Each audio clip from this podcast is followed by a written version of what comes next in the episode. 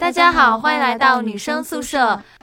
我是在重庆怂的不敢吃辣的社长闹闹。我是在重庆，虽然一直在吃辣，但是每次吃完辣之后都在吃江中牌酵素片的波波。我是在重庆意外的发现，火锅里面居然有一种食物是我之前从来没有吃到过的一种蔬菜，但是意外的好吃的绿茵。绿衣，你这个开头也是绕啊！对，大家都不知道那个是什么菜，叫什么干贡菜？对，就是干巴巴的干。你这个停顿也是啊！那我们这期是就是聊我们。上周其实断更了，是为啥？是因为我们去重庆了，对吧？而且我们是周日的半夜才回到回来的嘛，然后确实没有时间录。而且我在网易音乐收到了一条评论，说 说这个节目怕不是凉了吧？为什么还没有更新？所以我们又热回来了。对，证明我们还活着。重点是我们在重庆的时候。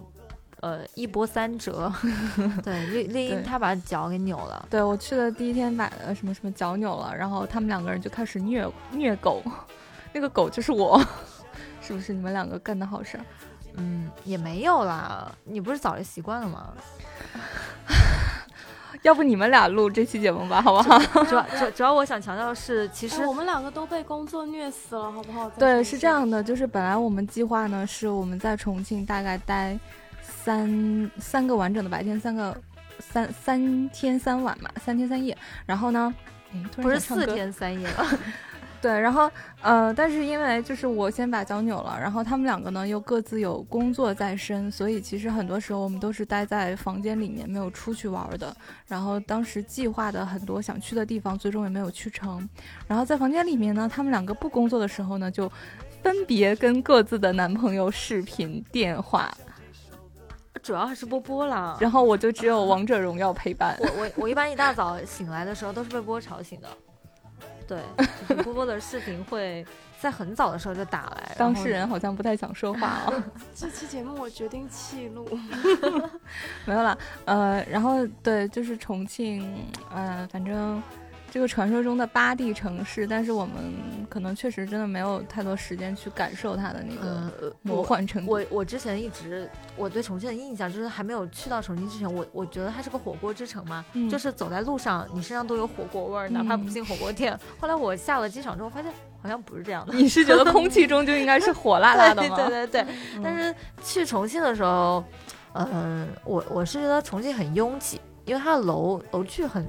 很近嘛，对，楼跟楼之间距离很近，而且坡坡又多，呃，走走走不了半天就很累，很累，很累。特别是我们住的那个电梯，我已经不想再吐槽了。嗯，对，我是因为我去重庆，这次去重庆之前，我大概是大学的时候去过重庆嘛。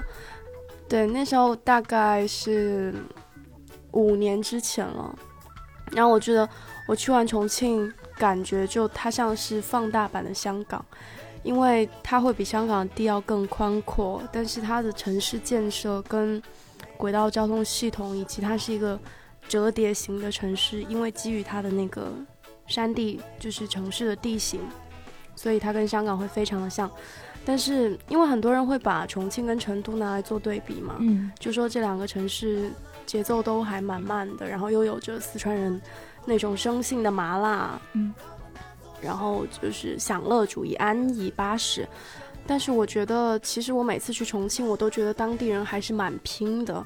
包括我自己在在上海工作，接触到的重庆朋友，我都觉得他们就是骨子里带着一种辣辣的感觉，就是他们做事情就是很有干劲，嗯，以及就是雷厉风行的，就是来去如风的感觉。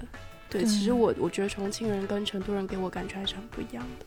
其实我想说，哎，你们说了这么半天，好像显得我很那个似的。其实我想说，我们今天我们第一天去吃的那家火锅还真的挺好吃的，对吧？刚我还刚想问你们对于重庆的美食怎么看？你不知道，我这次回来跟我朋友聊天，嗯，能在节目中提他名字吗？Sky。我刚刚吃饭，然后他说：“你们去重庆去吃的居然是鸳鸯锅，吃的居然是鸳鸯锅。”对的，然后我我还我还就是还是很不厚道的吐槽了一下你们两个，你们两个就在那儿什么什么清汤锅里边涮涮涮涮，是这样的，就是那一天我们决定就是大概逛完其他的那个景点，然后去对，就是瓷器口一家非常没有古镇感觉的 古镇。然后，然后我刚好是那个时候是就是脚扭到，然后最疼的时候，我是就是一跳一跳一跳跳上那个火锅店的，也是挺拼的。然后就是，然后他们两个就就先去点菜嘛，然后点菜的时候就点了很多菜，而不是很多肉，所以那个服务员就提醒你们说，不要点九宫格了，然后换成鸳鸯锅。不过也确实，波波其实后后面几天波波也没怎么吃辣的。哦，对，因为我呃，绿茵特别爱吃重庆的梅干菜，不是不是梅干菜，那个叫什么什么菜来？梅菜是梅菜扣肉烧饼。我以为你说的火锅里面的那个，还有那个贡菜，对不对？对，就是涮火锅。对，那个我是真的以前没有吃过，叫什么干贡菜？干贡菜，它绿它绿色的，有点长条形的，对，然后跟豆角长得有点像，但是扁扁的。对，我这个我真的是之前没有在在在其他地方没有看过，这种上海都没有吃过，因为我没有我没有想到我这么不能吃辣的，因为之前在上海还是可以吃辣的，但是去重庆之后，就确实那天鸳鸯锅里头的那个辣锅，我在涮辣牛肉的时候我已经受不了了，嗯，非常的辣，牛肉本身就辣，它辣锅里头的油又很辣，虽然我知道重庆这边它的油碟的油是解辣的，但是 牛肉放进油碟之后，我整个人。嗓子都冒烟了。对，而且你们记不记得我们就是第二天跟波波的那个朋友吃的育儿鸡是吗？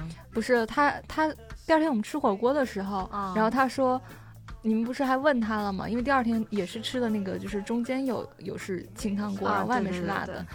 那个重庆的土生土长的妹子，她们真的是连蔬菜也要放进辣锅涮的。哎，可是，呃，我们有问过在重庆当地的服务员，我说是不是重庆的，呃，当地的人都会每天会吃重辣，会点重辣的火锅？然后他说也不是啊。他说重庆本店也都点微辣呀，这个怎么解释？那可能是那家店专门的一个特色吧，可能微辣已经算是普通火锅店的重辣了。我们去的那家是网上还挺有名的店嘛，所以他肯定接接待很多外地人。那一般可能大家都吃不太吃那种特别辣的，所以都会点微辣，就怂嘛，真的怂。本本来信誓旦旦说，哎，要吃辣锅，辣锅，就最后还是说，哎，你要点什么锅？还是鸳鸯锅吧。对，其实除了我觉得除了吃吃，然后重庆的交通包括步行，其实也给我留下了很深的印象，就是因为我们住的那个地方。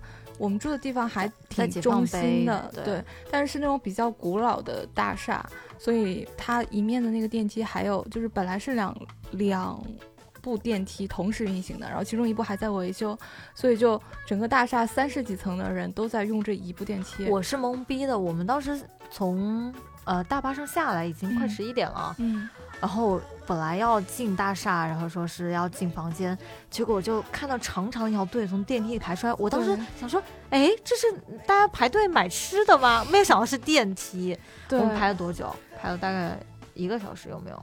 半个小时，四十分钟可能是有的。对，在然后之后我们平均每天出行上楼或者下楼，基本上都要经历个至少二三二三十分钟。为啥？因为这个电梯写着是十在十三人，但其实差不多六七个人就满了。就很 很神奇的，就是其中有一次啊，是我们呃到中午的时间准备下楼，然后大概十一二点钟的时候，那我们住在中间的楼层嘛，对吧？然后看到了那个十七楼，一共是三十三楼，对吧？你再说一点就可以直接把我们的方位定。然后我们是差不多住在那个大厦的中间楼层。那我们下去的时候，想下去的时候，基本上从楼上来的就已经占满了整部电梯，就所以我们就是就是。等了两部电梯吧，都还是下不去。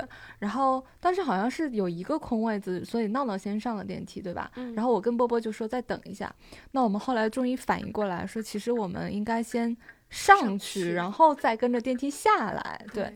然后我们就后来终于等到了，然后跟着那个电梯上去，就相当于从三十多层就一路往下。那那个电梯就非常的神奇，因为它差不多可能到二十几层的时候就已经满了嘛。然后但是碰到。下面的就可能二十几层、十几层的人，他那些想下楼的人都会再按一下嘛。这时候当有一个新的人上来了，然后发现超载，对吧？电梯会提醒，那动不了，那那个人就会下去，对吧？然后这个时候电梯仍然提示超载，所以还要再下去一个人，然后。经历了两次还是三次来着，就相当于我们这个这个电梯越往下坐人越少。就是说，这个电梯的心理状态就是我让你上，让你上，让你不上还让你下去一个 啊！所以这就是你们我在下面又等了你们半个小时的原因是吧？因为我一直看到有有人从电梯里下，电梯里出来就一波接一波，我想说你们怎么着也得到第二波出来了吧？结果你们让我在下面等了半个小时。对，而且。而且就是当时我记得，就是我们正好就是我们在等电梯那个非常诡异的电梯那一次，我们大概是到六楼还是几楼的时候，我记得是个位数。我看到有个男生，就因为他一个人嘛，我看他想要进来，我们不是说那个满了满了不能进来了嘛。嗯。然后后边在我们下到第一层楼的时候，刚走出电梯。我看见他从那个什么 爬楼的那边出来，我想真的是爬楼还更快一些。对，因为可就是那个大厦很老，然后电梯肯定也很老嘛，所以就他就是那个运载能力确实是不行了。然后那栋楼里面可能也有很多像我们这样就是外地去旅游的人，对，就可能不是对不太是本地的那个居民，所以就大家都不知道电梯是这个情况，所以都在慢慢适应。然后我们当时下去的时候，整个电梯的人都在笑，都觉得。是一个很好玩的经历，当然，如果 前提是你不赶时间。还有啊，你在电梯里会听到吐槽吗？因为我们这个电梯还有外卖小哥，我想说外卖小哥坐这个电梯真的是。对，我就在想，可能当地的外卖小哥，你看送一次，可能在电梯里面耽误个二三十分钟，这多耽误赚钱呀！就嗯，就我当时坐，就我先出先上去了嘛，在跟你们一趟电梯的时候，呃，因为这个电梯非常的奇怪，是它每一层都有人按，按了之后它就会停，每一层都停。然后那个就是我们当时电梯有个重庆人，他用重庆话说，我不知道重庆话怎么说，他说他说，老子坐电梯坐了十分钟了已经。老子坐电梯坐了十分钟了啊！对对，就这样。但是那个男生说出来的语气非常好笑，哎，我当时我就扑哧一下笑出来了。我就觉得说，就是他们对电梯这个吐槽真的是太好笑了。对，而且当我们好不容易出了这个电梯，因为我第一天就是脚扭伤，就是在出了那个电梯，可能觉得太好玩了，然后出去一不留神就踩踩滑了嘛。然后，但是大家知道，就是重庆的地基本上都是一会儿上坡一会儿下坡的。然后我们那天去坐那个索道的时候，就真的明显。感觉到那个、那个、那个上坡下坡对一个脚崴了的人真的是非常的不友好，然后一段可能原本五分钟的路，我就要走个二三十分钟，就导致我们那天过江索道也是很有意思的。过江索道大概排队排了两个小时，然后三分钟过江，然后排两分钟过江，两分钟回来。对，然后到另一边的话继续排队。是，嗯。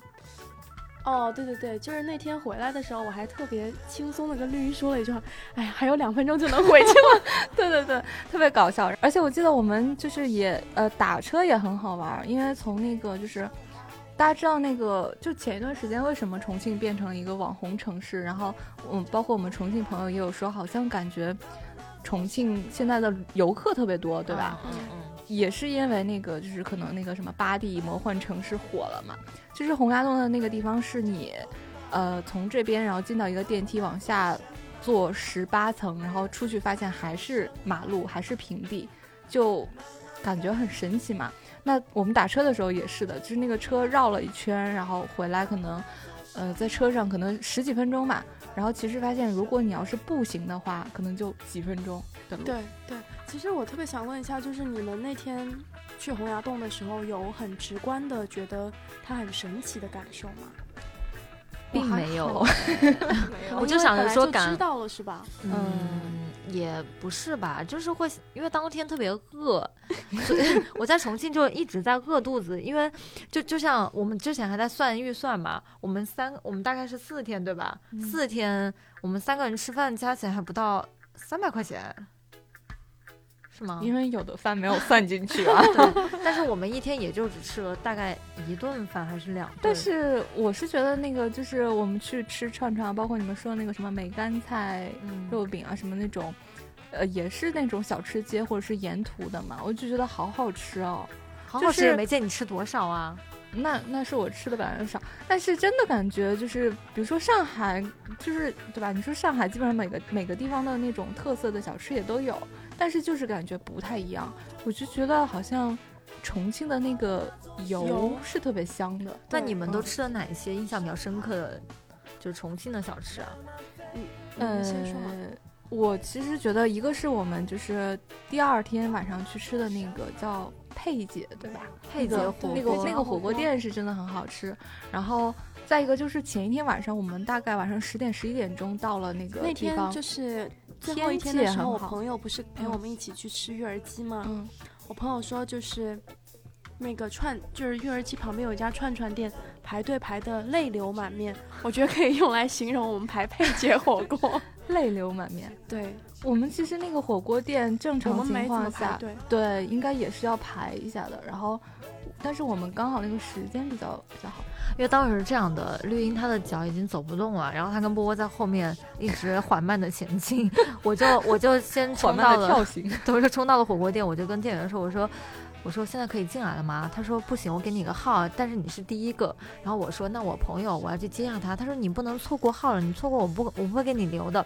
我就一直在店跟绿茵之间徘徊，因为我发现我在店里头等了二十分钟，他俩还坐在原地没动。我当时特别的焦急，我就又在对面去买买药给你，但我发现你又没买到。对，其实他就在就在隔壁，但是。店员跟我说在对面，我以为对面是要过个马路，我走的汗流浃背，又回来结结果还没有发现有药。我们说走的汗流浃背，然后我们好不容易跳到了门口，然后回头一看，哎，不就在对，不就在街角处吗？对，好多重庆的那个真的是有这种感觉的，就是你，因为它那个，当然我们也是在那个老城区嘛，算是。就它楼跟楼之间是有点香港那种感觉，挨得特挨得特别近，对，而且就是太高了，对，你的那个目的地可能离你很近，但是你是看不到它的，我真的是看不到。后来就把绿茵。后来我排到了之后嘛，我就想着说一定要把绿茵接上来，因为人家不让等位。我我就跟店员说，我说你等我一下，五分钟之内我接个人上来，我就去扶绿茵。波波就在这边守着。然后他那个构造非常神奇，我先是扶绿茵上了几节楼梯，对吧？嗯。中间有一个长廊，绿茵要跳，跳完之后又有一个四层的楼梯啊。楼梯，楼梯完了之后，我们就到一个扶梯。扶梯，我当时本来想说，我先踏上这个扶梯，然后绿茵马上跳上来。结果我踏上去之后，绿茵没有跳上来。你之前都没有一个，你跟我说一声啊，对不对？因为那个那个扶梯还挺快的。你知道当时那个情况多危急吗？我一只脚已经出去了，但是另外一只脚还在原地，我就我就差一点就滚进去了。然后我又不好往位往回收，我就到非常非常着急，我就赶快就是 我我觉得我。我当时特别害怕，我想说绿茵没上去，我自己可能脚已经崴了。对，然后后来后来我说这样吧，你先跳上去，我再跟着你。我们那天真的还挺曲折的，但是就是为了一顿火锅，感觉很拼很拼命。我们那天好像本来也就没很早出去吧，就是我们在重庆有哪一天是在十二点前出门的吗？嗯。其实重庆的酸辣粉也挺好吃的。我我我呃，当天晚上到重庆的时候是买的一碗酸辣粉。你买的是小面吗？哦，买小面吗？哦，对，小面不太好吃。我们好像没吃过酸辣粉。有有有，第二天中午的时候我帮绿茵带饭，你说你不要。哦，对，吃了酸辣粉非常好吃。嗯，然后重庆。重庆还有啥好吃的呀？其实我印象最深刻的是我们最后一天吃育儿鸡门口的那个凉糕加酒酿，那个叫什么虾？叫凉虾是不是？对，凉虾。凉虾它加了米酒也很好喝。对，因为我是一直都很喜欢吃重庆的凉糕，它就是其实跟那个什么凉虾做的原材料是一样的，都是用糯米做的。嗯，然后吃起来有点像那个。冰粉儿，但是糯糯的冰粉儿那种味道。对，之后重庆它是会，呃，很有特色的，舀一勺凉糕，再给你舀几勺红糖，再给你舀几勺红糖。之后我就觉得它吃起来甜甜的、糯糯的。就夏天的时候吃，一般重庆人会在吃火锅之前先吃一份那个，因为它解解那个解油嘛，解火气、降火。但是那家。他还会给你加一点酒酿，嗯，然后我看到那个酒酿，我整个人就是精神都来了，我就让老老板给我多舀几勺，然后那个老板就笑一笑说：“你别喝醉了啊，这是我们家自己酿的酒酿。”嗯，后面还确实对，就是味道特别的嗯正，就不像那种加了什么甜蜜素的那种酒酿。对，因为在我们老家，就是街边上也会卖这种嘛。我有时候就是夏天回家的话，我会让我妈妈买买酒酿啊，买绿豆沙，因为都是小时候的味道嘛。但是我越长大就发现，我妈妈买回来那种酒酿，就明显喝起来有加甜蜜素，就让我喝了之后特别倒胃口。但是那天喝的酒酿就很原汁原味的酒酿，但是它嗯可能加了一点江小白酿，可能就是每喝一口都觉得还挺烈的。对，嗯我倒还蛮喜欢这种烈的，就是跟小时候我外婆酿的酒酿很像。对我们这边叫米酒，还不叫酒酿。嗯对其实甜酒其实北呃不呃应该不能说北方，因为像什么甘肃什么的，应该也是有这种，但是东北好像甘肃好像没有，他们那边叫甜胚子，他们那边用的不是大米，是用那个什么麦麦子。啊，但是就可能类似的东西嘛。但是我之前东北好像是完全没有这样的，就是酒酿或者是甜酒这样的东西的，所以嗯就是等我上大学了之后碰到这种，就是觉得宝藏啊，就是南方人民的智慧的结晶啊，就觉得好好喝。嗯，我想想，重庆还有什么会让我们印象深刻？还有还有，重庆的人非常的热情，我我不知道是不是他们吃火锅吃多的原因啊，就是就是他他他见到你一个陌生人，他也会不停的聊聊聊聊，会聊很多。就比如说我们坐滴滴，是吧？遇到的那些司机、嗯，都非常都开始给我们能讲重庆的房价。还有保险了，啊，对，他会跟你分析哪个保险好买，然后讲到什么香港的保险啊、内地的保险啊，还有我们第一天碰到的那个大厦的那个看楼保安叔叔。看楼的保安大爷，保安大爷可喜欢波波了，甚至嗯。在我们第二天回去的时候，他还特别大嗓门问我们：“哎，你们今天去哪儿了？是不是出去吃晚饭啊？其实你们怎么聊起来？是因为他的手机屏保是吗？哦，对，好像嗯是、是他手机屏保是那个什么红旗拉普，就是嗯那个中国跟哈萨克斯坦的交界交界嗯，是中哈交界哎，吗？可是为什么那么多人都在那等电梯，他偏偏找我们来聊呢？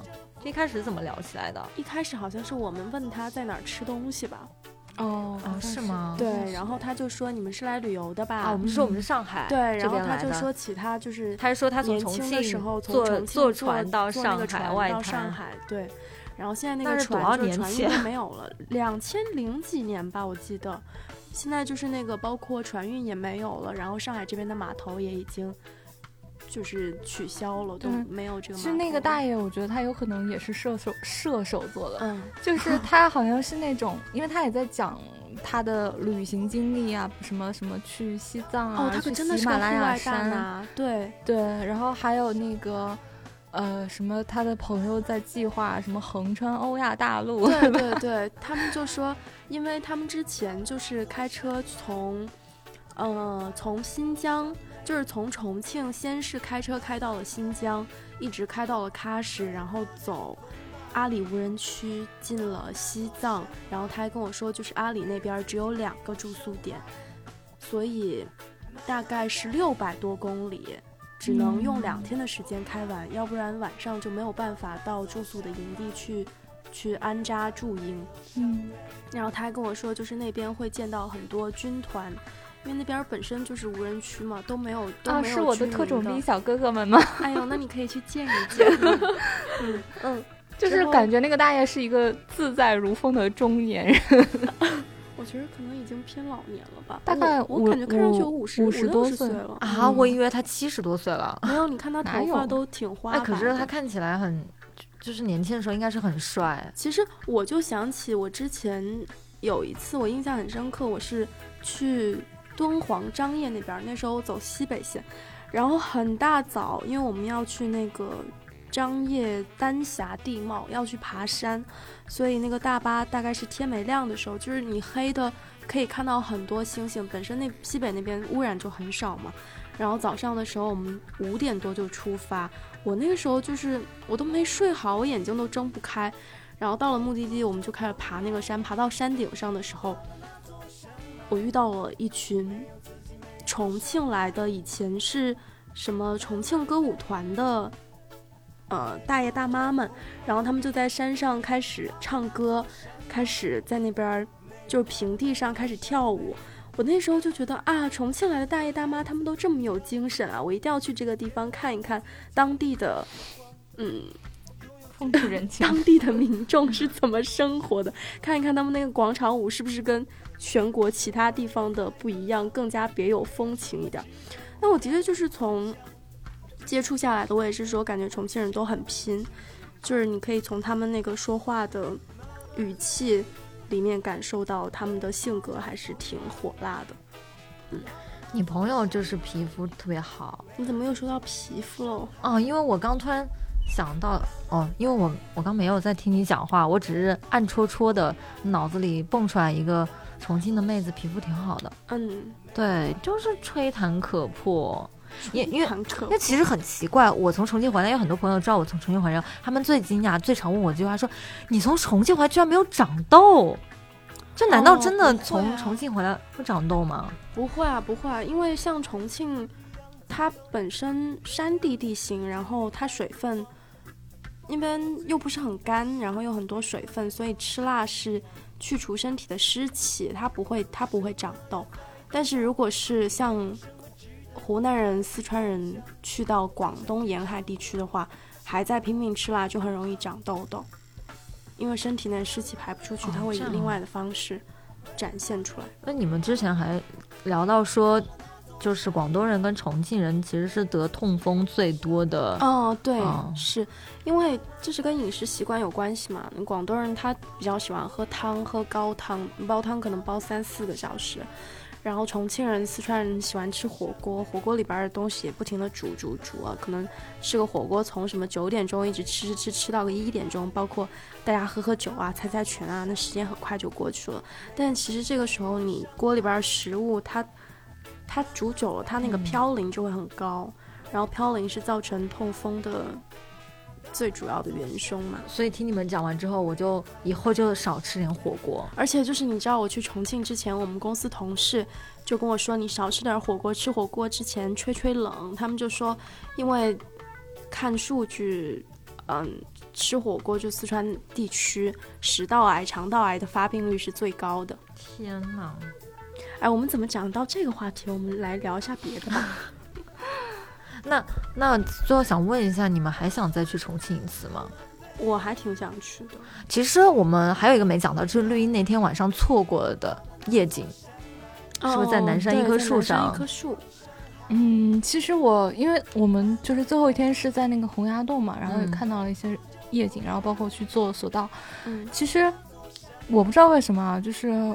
我是到了重庆，我以前以前真的地理不太好，我是到了重庆才知道，就尤其是我们住的那个地方是两面都临江的嘛，一个是长江，一个是嘉陵江。对。然后我觉得那个夜景，就是我刚开始到了那个洪崖洞下面的时候，其实第一反应跟外滩有一点点像，就是也是这边是那种，呃，有黄色的灯光啊，然后的一些建筑，然后对面是有。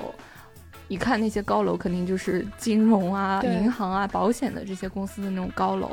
但是我当时第一直观的印象是我感觉，包括我第一天到第一天晚上到重庆，我觉得重庆整个的那个城市的管理，就你看它的灯光基本上都是以那个暖黄色为主色调，然后有一些其他的，然后在江边可能有一些，呃，其他的那种，但是几个楼之间它们的那个颜色就是会。我觉得是比外滩的那个灯光看起来颜色搭配更看起来更和谐一点，然后几幢楼之间可能都是是差不多的。其实我是觉得比在上海要舒服，毕竟它人少而且接地气。怎么讲？就是我我觉得重庆给我感觉就是很放松，虽然它的节奏也不是很慢，但是就是你走在重庆的街头会觉得很亲切，像回了家。就大概跟湖北很像吧。嗯，因为。就街边会有人打牌啊、唠嗑啊之类的，会觉得嗯还是蛮生活化的，就不像上海，就大家都很忙，忙着工作，就小区里也没有多少人出来聊天啊。那是因为我们是周末去 的，这样。但其实也没有，就是我记得我大学的时候去重庆，那时候我跟一个交警姐姐，她带我，就是她周一到周五那时候，可能是周三还是周四的样子，她就下班了，然后带我去吃火锅嘛。那个时候我见她已经是九点了。然后他就带我去排那个火锅，队我们排到已经差不多十一二点了才开始吃。就其实平常工作日他们也不一定见得是节奏多么的快，也是就是很明显的就是你可能生活在重庆啊、成都，你要约个饭，你今天晚上能约就约出来了；你要在上海、北上广，你可能约个饭，你要说啊，我看一下下周什么时候有空，啊，好像这个月都没有空了，要不排到要不排到下个月吧，就是。时间就没有那么的悠闲自由，就总感觉约不到一起。但其实城市距离也不会差很多，所以我们以后要去小城市生活吗？还准备待在上海吗？要不要要不要回到老家？我强烈的建议你要不去做一下那个什么测试，最适合闹闹居住的城市是哪里？荒岛。但其实就是你们刚才说到那些什么居民啊、打打牌啊，然后我是觉得重庆让我最舒服的地方，是因为它是个山城，就是我走在街上的时候，我会觉得很有兴致，就是这一场散步是让我觉得颇有兴致。看来你很喜欢爬山嘛？哦，我还挺喜欢爬山的，虽然我爬山。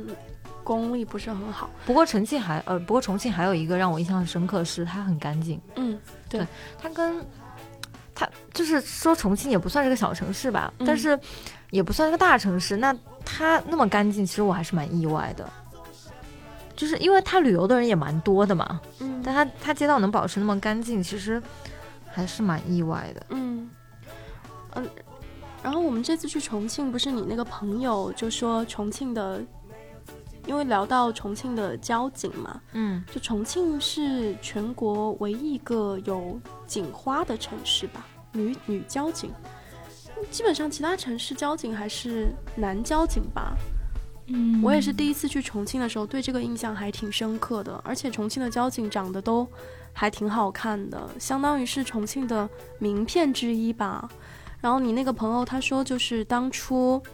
好像是重庆拍旅游宣传片，还是什么办什么大会议的时候，专门选了选了，哦，他们有骑警，就是骑着那种赛车型的摩托车，然后在路上维持秩序，而且穿的衣服也是全身黑，很酷的那种样子的衣服，就是专门给他们配的专属的座驾以及专属的衣服，然后选的就是。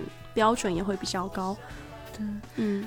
嗯，你刚才说那个什么展现城展展现城市的怎么怎么样的风貌什么的，其实，呃，我在去重庆之前，我是给自己列了一份，就是叫什么，就是列了一份看需要那个补的电影的那个，但是虽然最后也没有时间来得及补啊，就是挺多电影都是在重庆拍的，然后呃，我当时印象比较深，可能。呃，那个叫什么来着？从你的全世界路过。对对对，我当时那个鼓起勇气，然后把这个电影翻出来，然后就看了十分钟，实在是没有看下去。太难看了，是吗？真的太难看了，受不了那个演技。但是当时我记得看的时候，好多人说这个是重庆旅游观光片嘛，因为把重庆拍的还挺好看的。哦。然后我的印象一个是来自于这儿，比如说里面有那个白百合跟杨是杨洋吧，在那个。呃，是不是叫毛十八？对，然后他们就在那个那个就是小小巷子里面，就是上上下下的嘛。嗯。然后，呃，还有里面好像也有拍到过江，然后另外就是那个火锅陈思诚，对对对，火锅英雄。然后因为火锅英雄陈思诚吗？陈思诚应该没有参与过火锅英雄。陈思诚是什么？北京爱情故事，好像是在北京啊。我来搜一搜啊，百度。我的记忆忽然出，哦，对啊，是陈坤和冤太英雄，然后还有那个白百合、秦昊，哦，对，秦昊，杨庆啊，杨庆，杨庆导演是陈国富监制，还有那个李董和王彦霖和那个罗星。你记那么多人，谁知道？不是，因为我是最近看，我不是很喜欢《红海行动》嘛，然后去找这些演员们，然后发现他们两个当时就演了那个《火锅火锅火锅英雄》里面的那两个劫匪，就是戴着面具的，所以当时对他们脸可能没有留下什么印象吧。然后，呃，因为《火锅英雄》是就是他背景的他打劫的那一天就是在下着雨嘛，然后那种雾蒙蒙的感觉，所以当时对重庆差不多就是这样的印象。我觉得重庆，因为我们坦白说这四天三夜、三天三夜，其实就没怎么玩好嘛，对吧？因为各有心事，然后。但是我不知道为什么这次出去哈，总整体来说还是挺舒服的，除了稍微有一点点意外嘛，就是可能因为我们本身目的性也没有很强，没有给自己很很很做什么攻略，然后做计划，每天一定要去哪儿或者是去哪儿，都还是挺随性的。然后吃东西，所以你说出去玩以后真的要做攻略吗？我倒觉得，反正我不知道这样的旅游状态，我觉得挺适合我的。包括这次回来之后，我也会觉得整个人还。放松了一些，然后也在就是在想下一次想去的地方是哪里。那下一次想去哪里？还想跟我们一起去吗？不太想跟你们一起去了。为什么？就真的是你知道，三个人处在一个封闭的空间里面，然后另外两个人都是在打电话、在视频，就。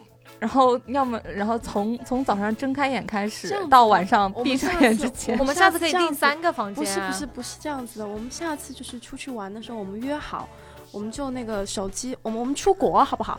我们手机就先把微信卸载，然后我们也不办国际漫游，好不好？这样子三个人世外桃源。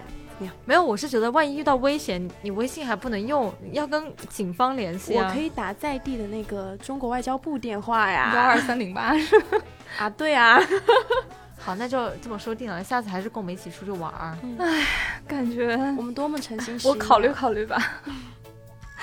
没有了，嗯，就真还觉得，因为我是那种，就是我在生活中一定要给自己设，无论是大期望还是小期望，反正我总是要有一点。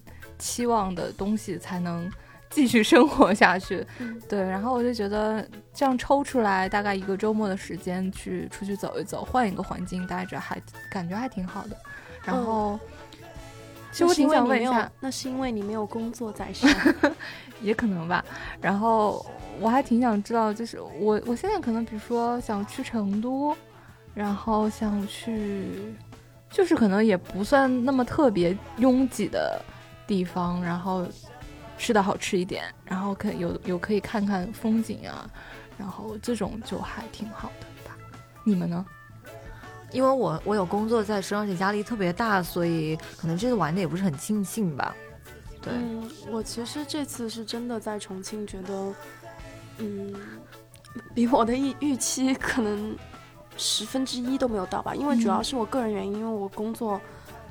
带到重庆去完成，而且我最终还没有完成，所以其实整个旅游状态压力都是比较大了。嗯，对。但是你刚刚说到就是，呃，什么吃的东西也不错，然后人也不是很多，周末就可以过去飞过去玩一玩的。其实我很推荐云南，因为云南我我自己是一个属于如果是休闲度假游是。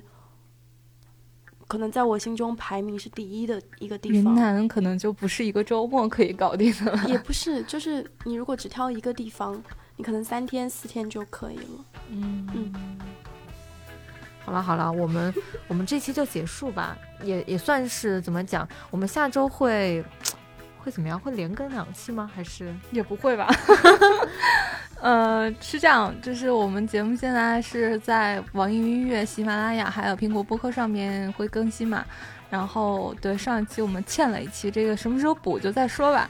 然后呢，我是挺希望就是这期节目大家可以在我们的节目下方评论区，呃，可以来留言，然后告诉我们，比如说你一次呃比较难忘的旅行的经历，或者说你接下来的一个旅行计划。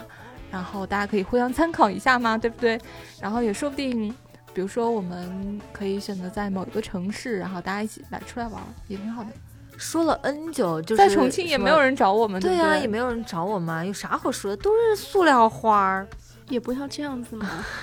塑料花也可友谊可以更持久嘛，就是让我们三个人活在你们的想象里面，也挺好的。见了真人可能会失望嘛。好吧，好吧，那我们这期就到这里了。嗯，就中国还是很美的，内地还是很美的，所以就是我们要经常出去玩，出去走一走。就希望绿茵下次再跟我们出去玩的时候，要注意那个脚脚下的路，不要再变成。